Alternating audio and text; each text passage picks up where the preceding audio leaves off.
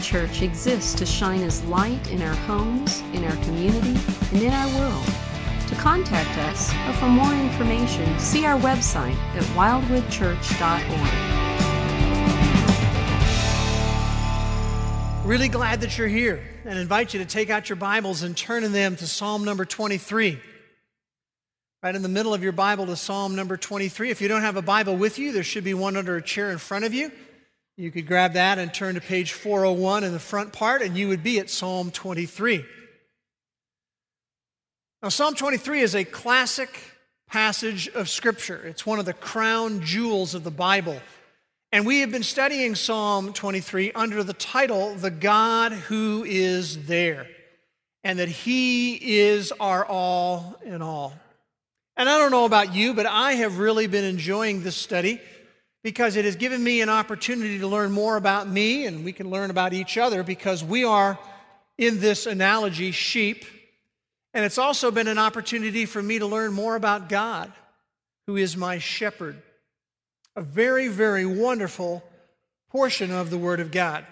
I like what W.T. Davison has said. He said this the meaning and helpfulness of this little psalm can never be exhausted so long as men like sheep wander and need guidance, and so long as they learn to find it in God, their shepherd.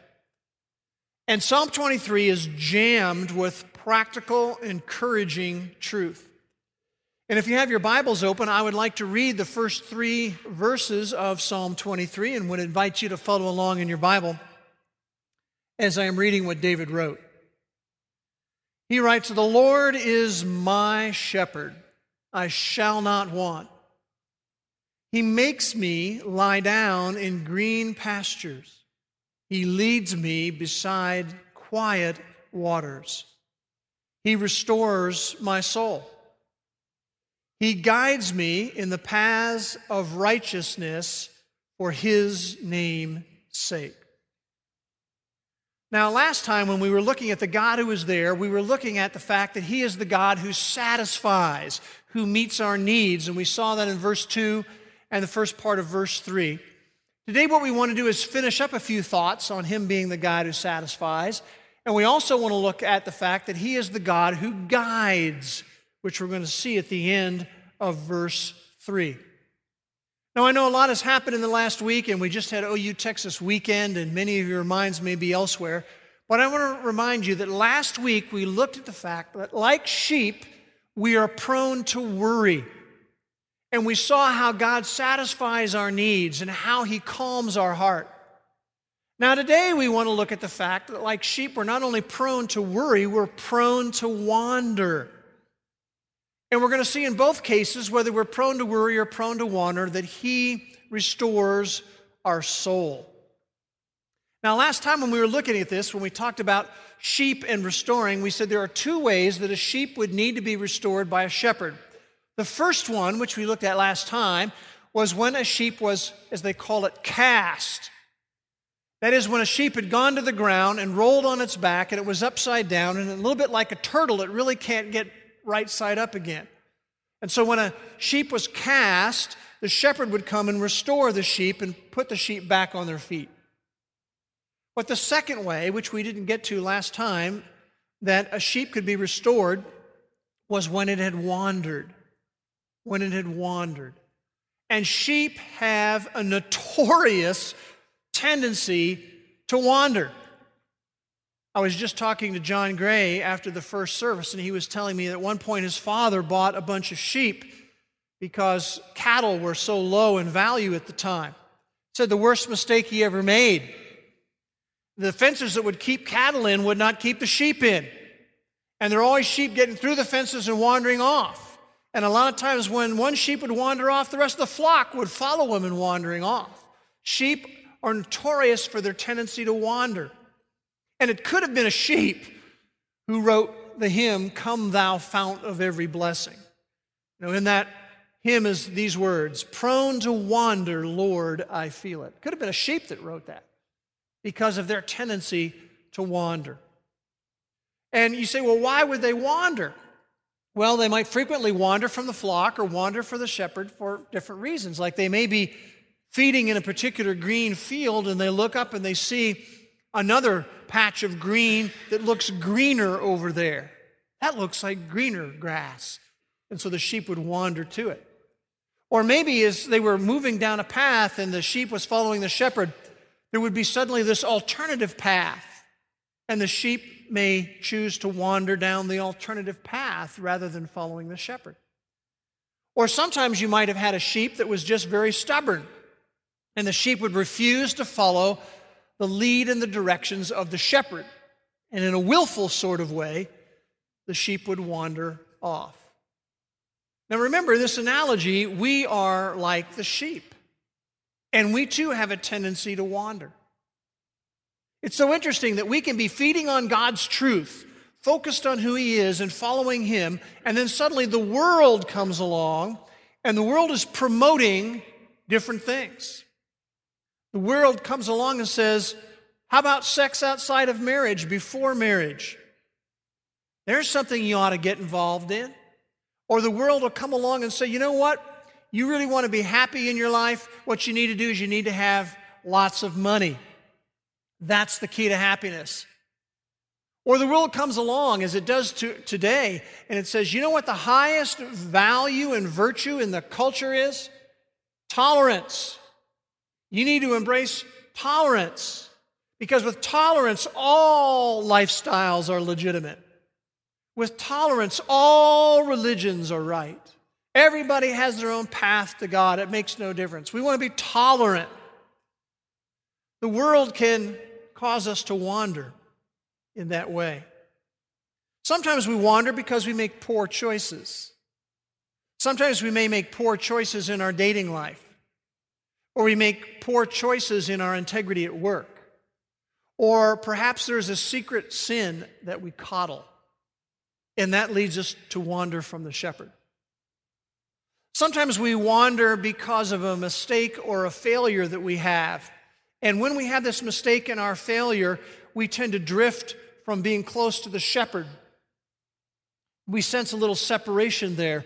And then we end up in what I call the downward spiral. You drift away and you just start on this downward path where you go further and further away from the shepherd.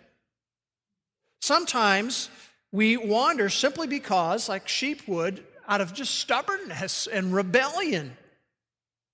And we know God says, go down this path. And we say, no, I think I know better. And we just go down a path that we know is not the path that He has for us. And I really appreciate who wrote Psalm 23. Remember, David wrote this psalm. And David was not some high and mighty person up here, wasn't just like regular folks. He knew what it was like to wander off from the shepherd.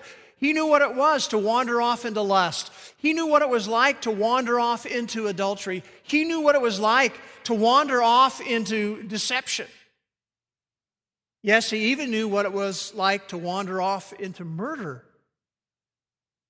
And David knew that when you wander, you feel very vulnerable. And he knew that wandering tends to breed guilt. Keep your finger in Psalm 23 and turn with me to Psalm 38. Psalm 38.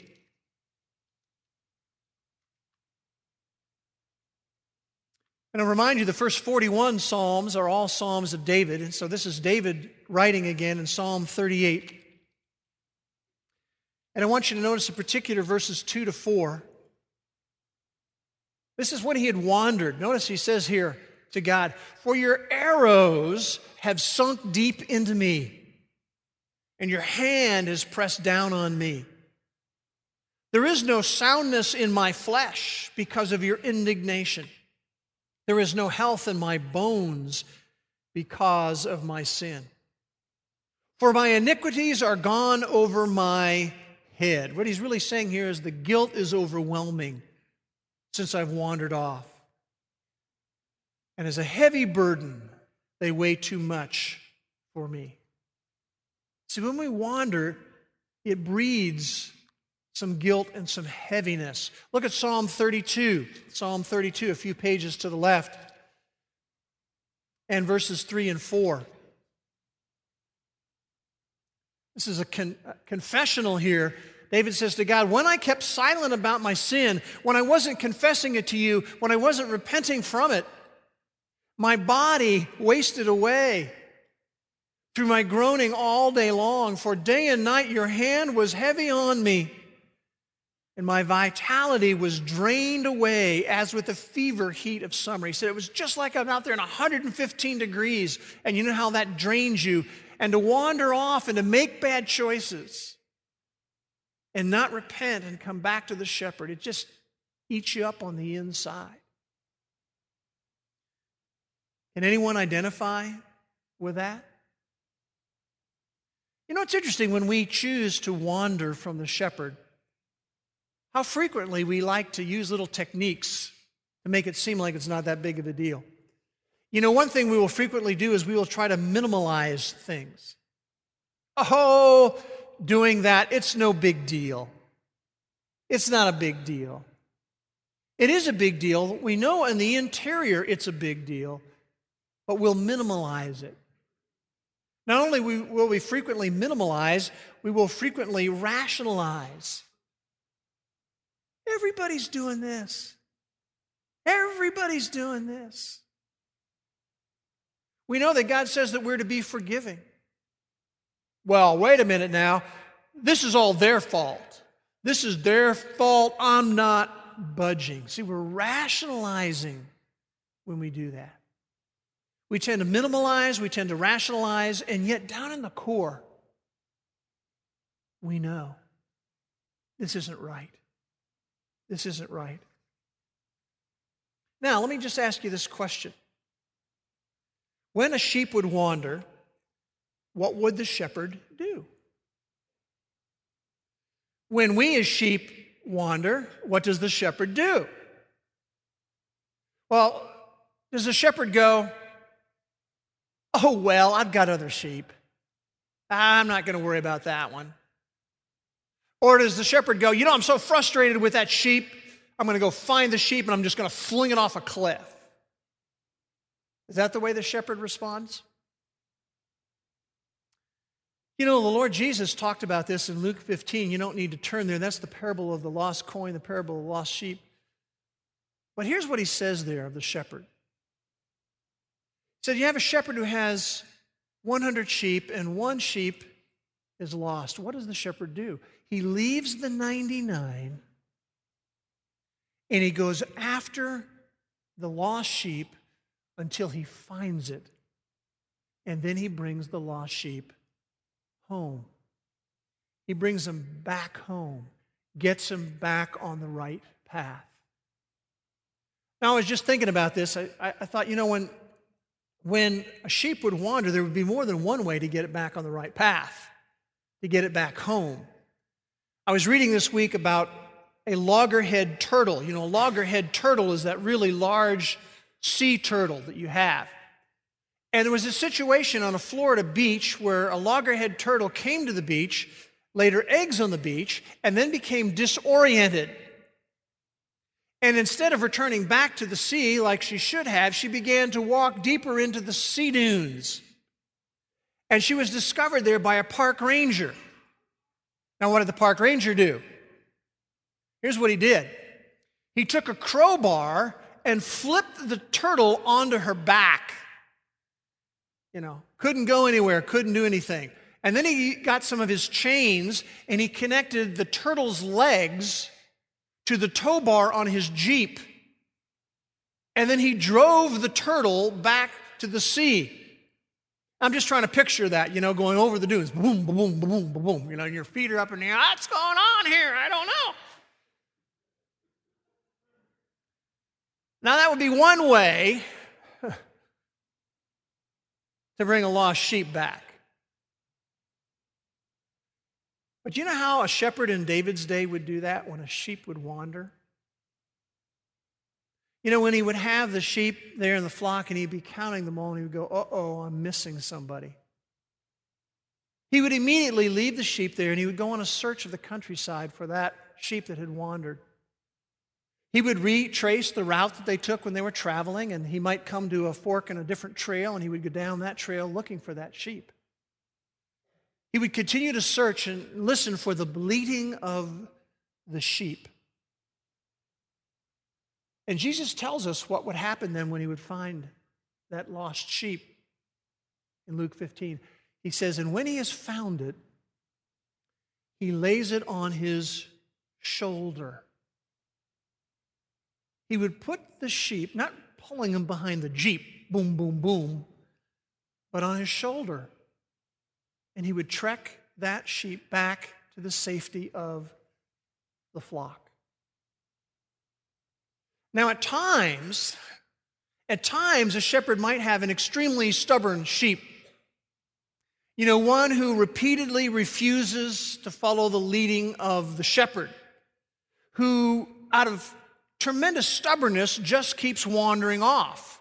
And when a sheep would be like that, it would be a danger to itself because it was very vulnerable. By the way, you do know that's why we have in the church the power of the pack that's why being a body together, a flock together, is great safety for us spiritually. When we wander off by ourselves, that's when we're more vulnerable. But such a sheep who is so stubborn and would repeatedly wander along would be a danger to itself and would have an adverse effect on the rest of the flock, just as John Gray shared with me. That sheep wanders off, you have other sheep following that sheep.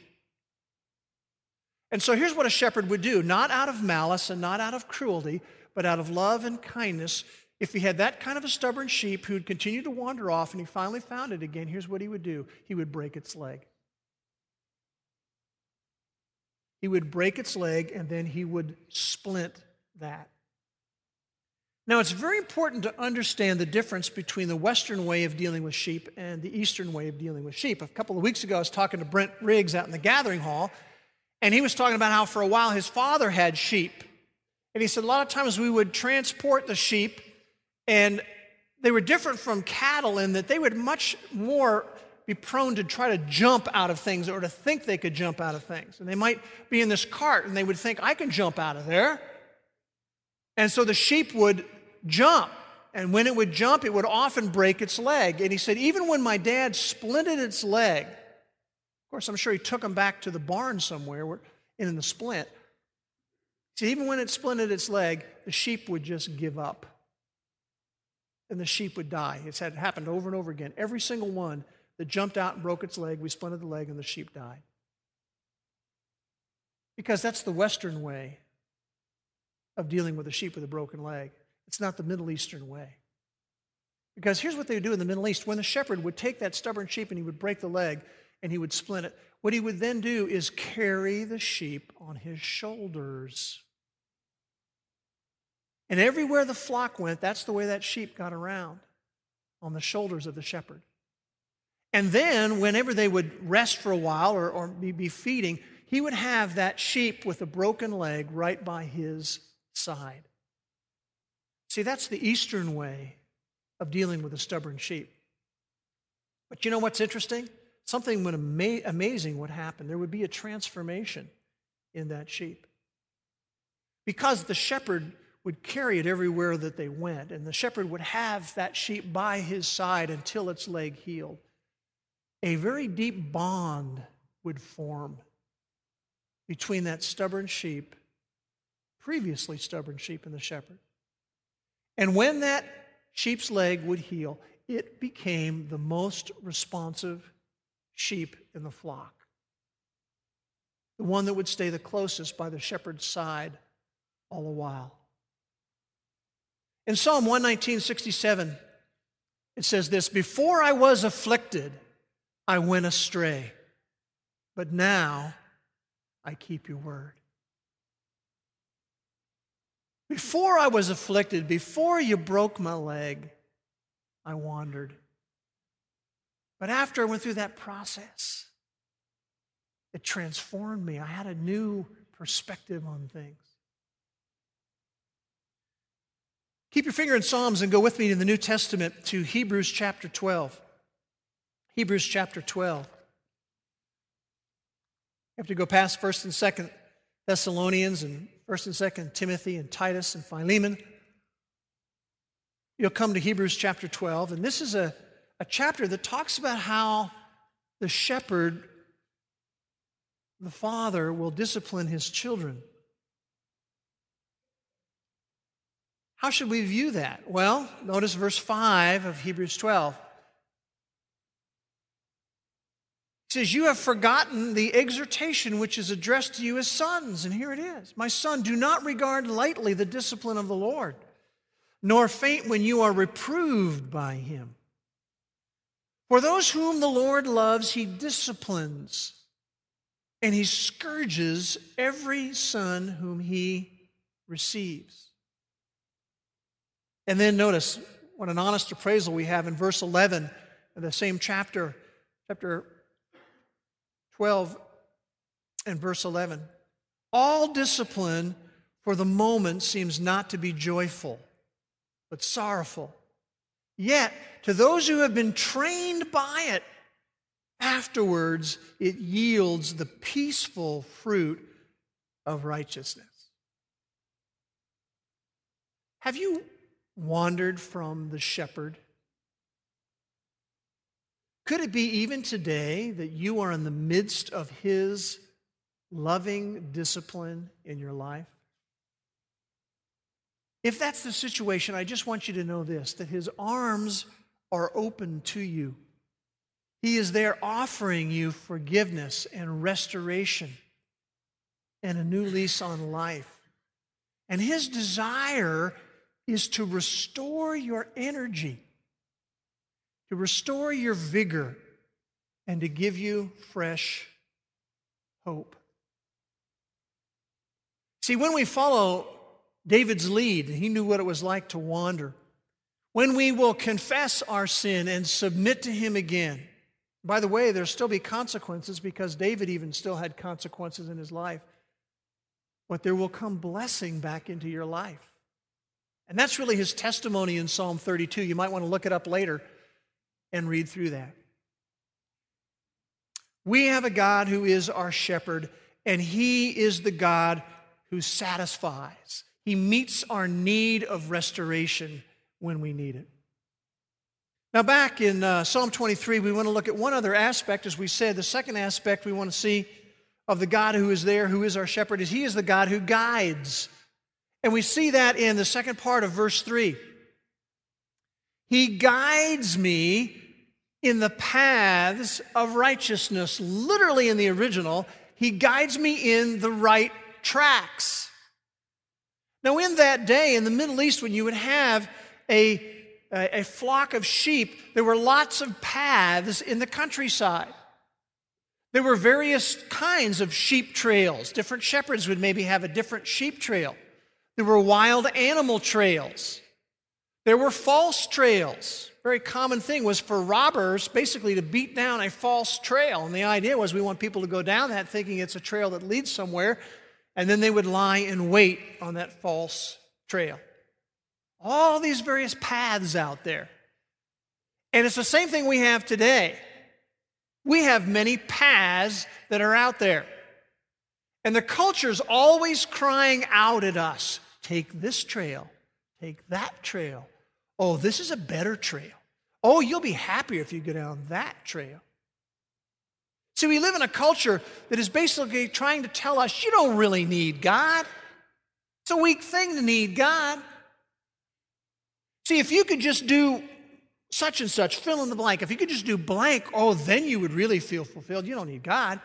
If you could just get fill in the blank, whatever it may be, you'll be fulfilled. You don't really need God. If you could just experience blank in your life, Go off to some resort somewhere for several weeks. Oh, then you're finally going to be fulfilled.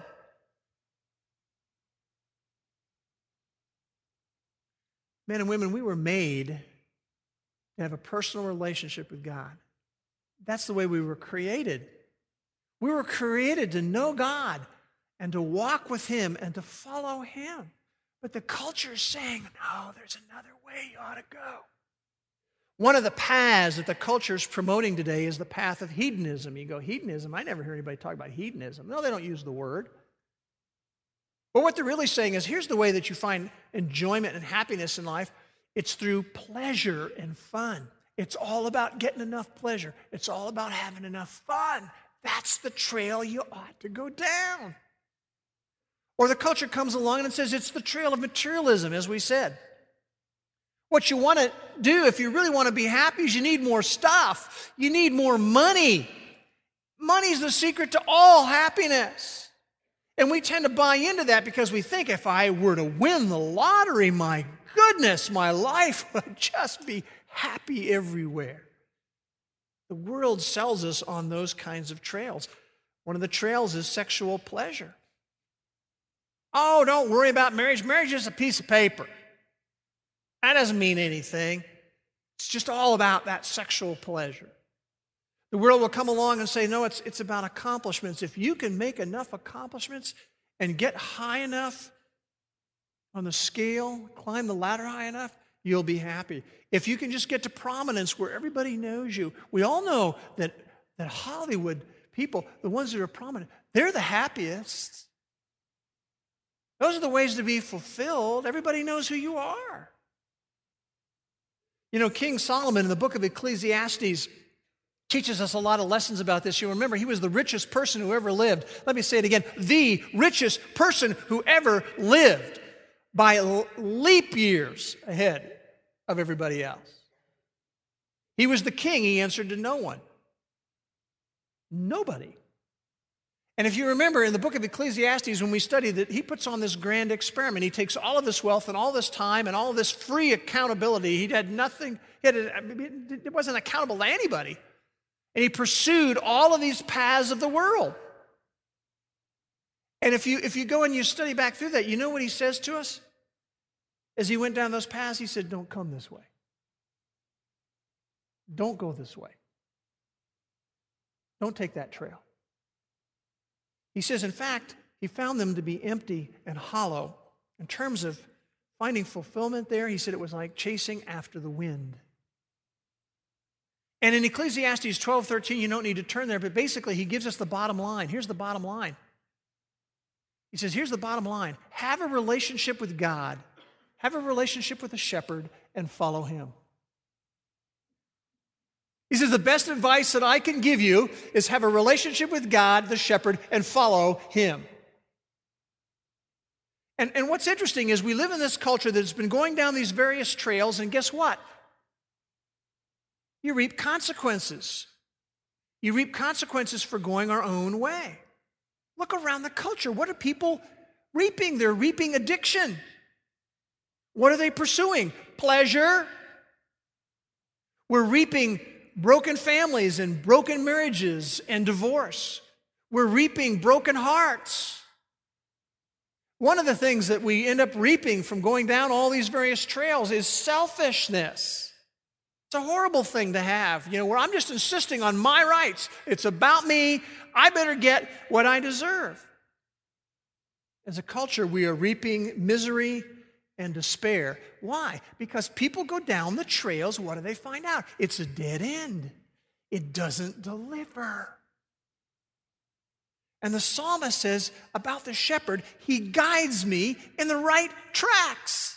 This is the coolest thing. God, who is God, knows all the trails. He knows where the trails lead. He knows the end from the beginning.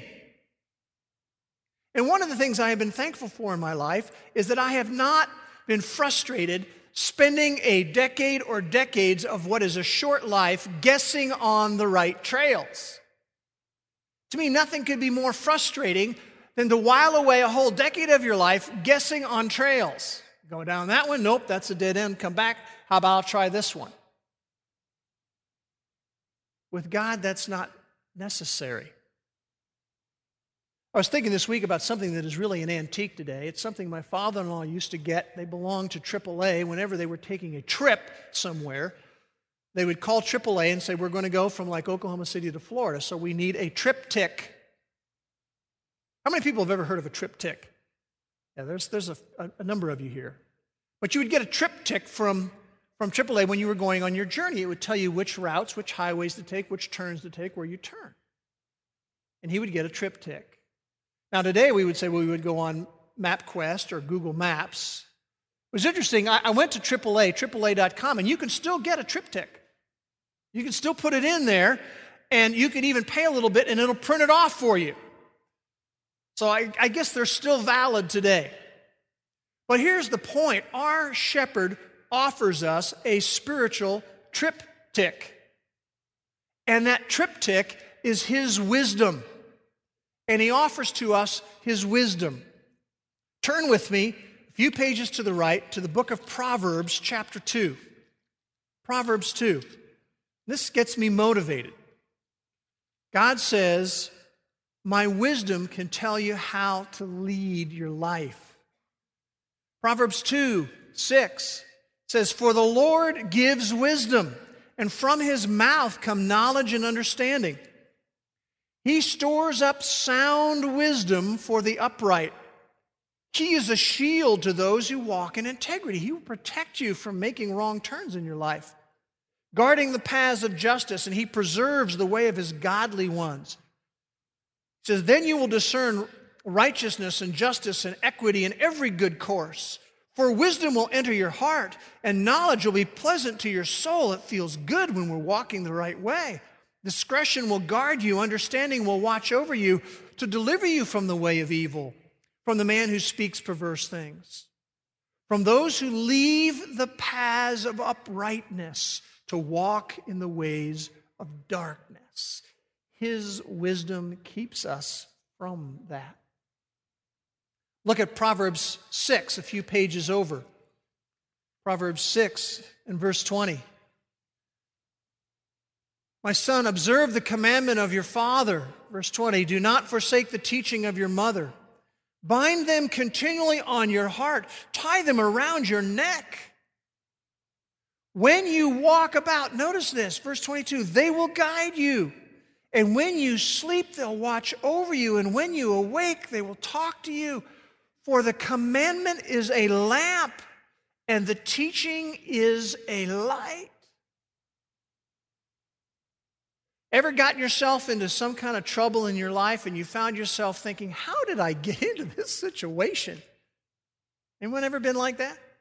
You get there and you're going, how did I get into this situation? And the answer is always the same a series of deviations and detours off the paths of righteousness, off the right tracks. And we learn from David, he says that my shepherd guides me in the paths of righteousness. Now, how does he guide us? How does he do that? Well, one way that he guides us is through the Word of God, through this book. I want to point out to you some of the verses from Psalm 119, which is really a celebration of God's truth. Verse 9 says, How can a young man keep his way pure? Well, by keeping it according to your word, following the paths of righteousness. Verse 24, Psalmist says, Your testimonies are my delight. Why are they a delight to him? They are my counselors. When I want to know about the kind of choices I ought to make and the kind of directions I ought to take, they counsel me. Verse 72 the law of your mouth, he says, is better to me than thousands of gold and silver pieces. He's saying, this book is more valuable than millions of dollars. Do you really believe that? It's true. It's true. Verse 100. I understand more than the aged. What he means by that is you have people who've cultivated life, experience. You cultivate a lot of life experience, you have a lot of wisdom. He says, I understand more than the aged because I have observed your precepts. He's saying Scripture is a wisdom shortcut. You don't go down a bunch of false trails. Verse 105, he says, Your word is a lamp to my feet and a light to my path. This tells me how to stay on the right tracks. I just want you to know it's not mere tradition at Wildwood Community Church that we spend some 35 minutes in a service teaching from the Bible. This is not, has nothing to do with some tradition we got from somewhere and we're just doing what we've always done.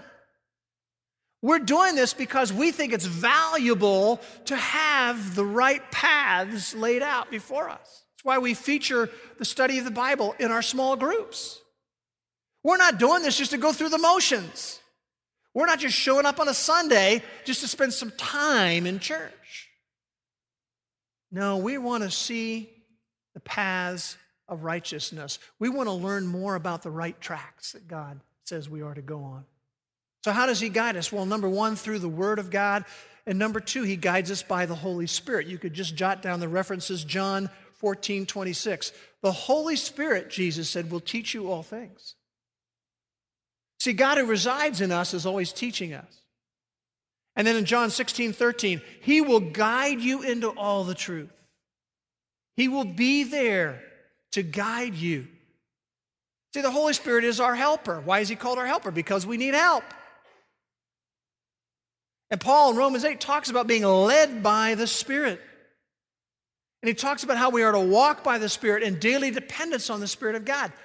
He is the God who guides. Now, I want you to see, we're almost through with verse 3, but there's a phrase there that is very easily overlooked. He guides me in the paths of righteousness. Notice what it says next for his name sake. The New Living Translation says, bringing honor to his name. A lot of people say, How do you know when you're grown up? I could tell you when you know someone's grown up, I can give it to you. Here's the bottom line you know that someone has grown up when they realize that life is not about me. You see, that's the problem with a baby. It thinks life is about me. That's the problem with toddlers. They think life is about me. That's the problem with elementary school kids. They think life is about me. That's the problem with most teenagers. They think life is about me. It's a problem with some adults who've never grown up because they think life is about me. See, many live their life as if, as if their name is the name on the marquee, the movie marquee. It's about Bruce. No. It's all about His glory, it's all about honoring Him. You see, He's the good shepherd. He laid down His life for the sheep. He died so that we could live. I've always enjoyed Paul's emphasis in Ephesians chapter 1. In Ephesians 1, verse 6, he says, To the praise of the glory of his grace. And in Ephesians 1:12, he says, to the praise of his glory. And in uh, verse 14, to the praise of his glory. See, that's the perspective we ought to see. That's whose name is on the marquee. And that's why, for more than 31 years, when I go to sign a formal letter, that's the way I sign my letter to the praise of His glory, because I'm reminding myself it's not my name that's on the marquee, it's His. Very important to understand. He guides me in the paths of righteousness for His name's sake. And David had his share of times when he drifted. He had his share of times when he wandered off the path, but he learned. He learned. And he calls out to us in Psalm 34 3, and he says this Oh, magnify the Lord with me. Let us exalt his name together. He's saying he's the great shepherd. He is the God who is there. He is the one who is our all and all. Man, this is some passage of Scripture that we have. As we get ready to close today, I want to talk about some life response, two questions for reflection, and I invite you to write these down because I, I think it's a good thing to do and just to openly before the Lord this week ask these questions. First question for reflection What path are you on right now? Right now. Are you on the paths of righteousness or are you on your own path where you have deviated off and you're off in some detour? Are you battling guilt today? I want to remind you that His arms are open. He is ready to restore you, He is ready to give you fresh energy and fresh hope. And I remind you to look at Psalm 32, where you see the blessedness of forgiveness and trust in God. Second question for reflection is this Whose name is on your marquee right now? I mean, if you had to be honest, is your life about you? Or is your life about His honor? Let's pray together. Father, we want to thank you again for the Word of God, the living book that we hold in our hands that gives us the truth that we need. And we thank you for being our shepherd. We thank you for being patient with us as your sheep. And Father, as we close today, I want to pray the words of the hymn, Savior like a shepherd lead us. This is our prayer, Father. Savior like a shepherd lead us. Much we need thy tender care. In thy pleasant pastures feed us. For our use thy folds prepare. We are thine. Do thou befriend us. Be the guardian of our way. Keep thy flock from sin. Defend us. Seek us when we go astray. Amen.